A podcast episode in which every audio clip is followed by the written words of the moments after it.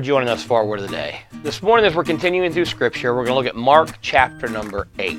Uh, In this chapter, Jesus has been on ministry for a while, and he's beginning to get a following and a reputation in the area. He's just fed 5,000 people, then a few days later, he feeds 4,000 people with just a few uh, loaves of bread and some fish, and he's walking with his disciples, and they're passing this area that has a lot of temples to false gods set up by the Roman government there. And he, he asks his disciples, Hey, who do people say that I am?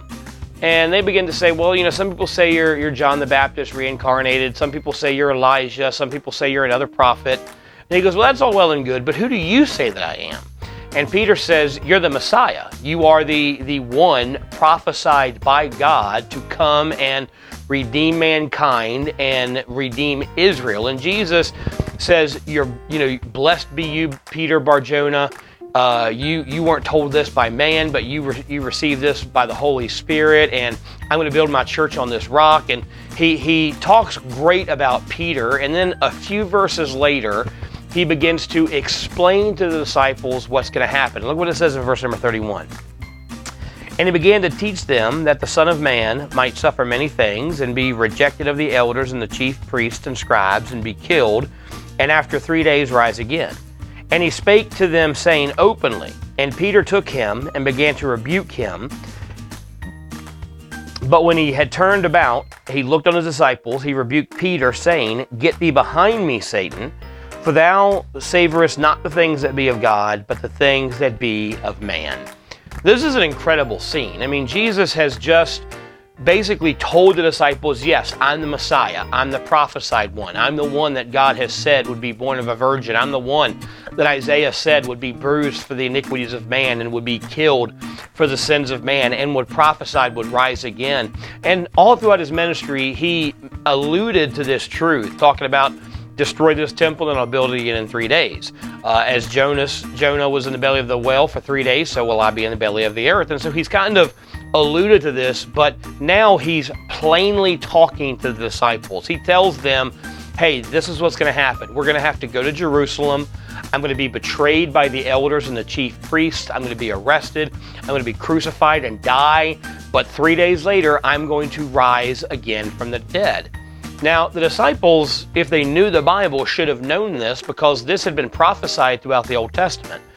But the disciples and most of the Jews who rejected Jesus as Messiah, they thought the Messiah was going to come and set up his earthly kingdom now. They were expecting the Messiah to come not as a servant savior, but as a conquering king to overthrow the Roman oppressors, to set up his kingdom in Jerusalem. And the apostles thought that they were going to rule with him uh, in Jerusalem. They knew about the prophecy of the 12 followers of the Messiah uh, leading and judging over the 12 tribes of Israel. So they, they, hey, there's 12 of us. He's the Messiah. We're going to be the ones that are going to, you know, rule and reign with Jesus when he sets up his earthly kingdom. They didn't expect him to die, even though he was going to rise again. And he told them, I'm going to rise again. They didn't expect him to die. And Peter, in just a, a bold act, rebukes Jesus. Now, now picture this scene.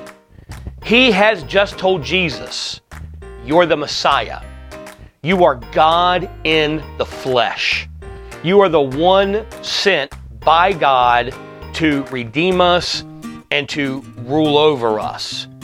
And then he begins to rebuke him. He begins to correct him, saying, That's not what's going to happen.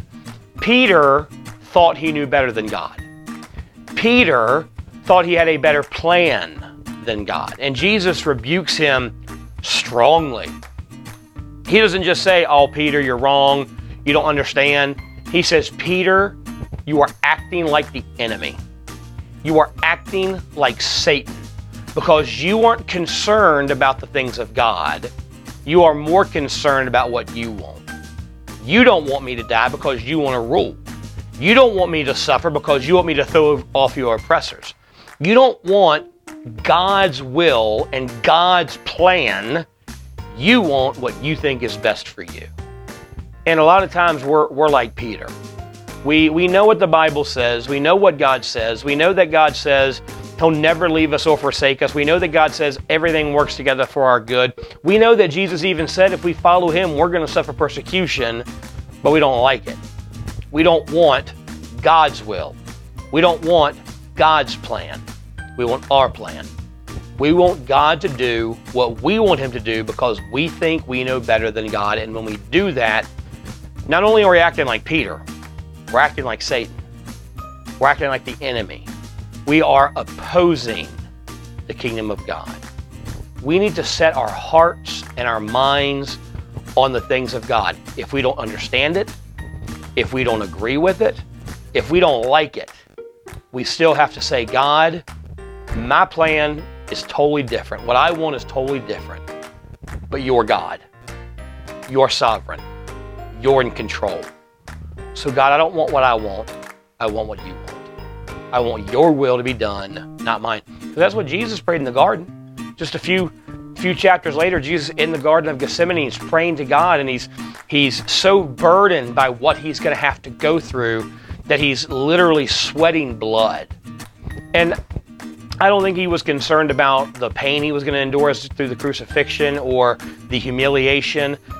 Jesus knew that as he hung on that cross, God was going to put the sins of mankind on him and pour out his wrath towards sin on Jesus. He knew that for a while he would be separated from God the Father because God wouldn't see him as his son, God would see him as a sinner, and he was punishing sin as he punished Jesus. And Jesus says, God, let the cup of your wrath pass. I don't want to go through that. I don't want to be separated from you. I don't want to have our fellowship broken even for a little bit of time. Lord, find if you can, find another way. But Lord, I don't want my will. I don't want your will.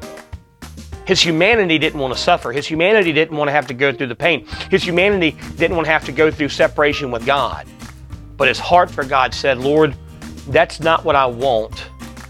But it doesn't matter what I want, it matters what you want. So, God, not my will, but yours be done.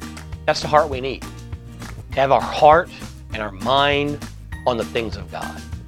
Thanks so much for joining us for our word of the day. Be sure to be back here tomorrow as we continue through Scripture.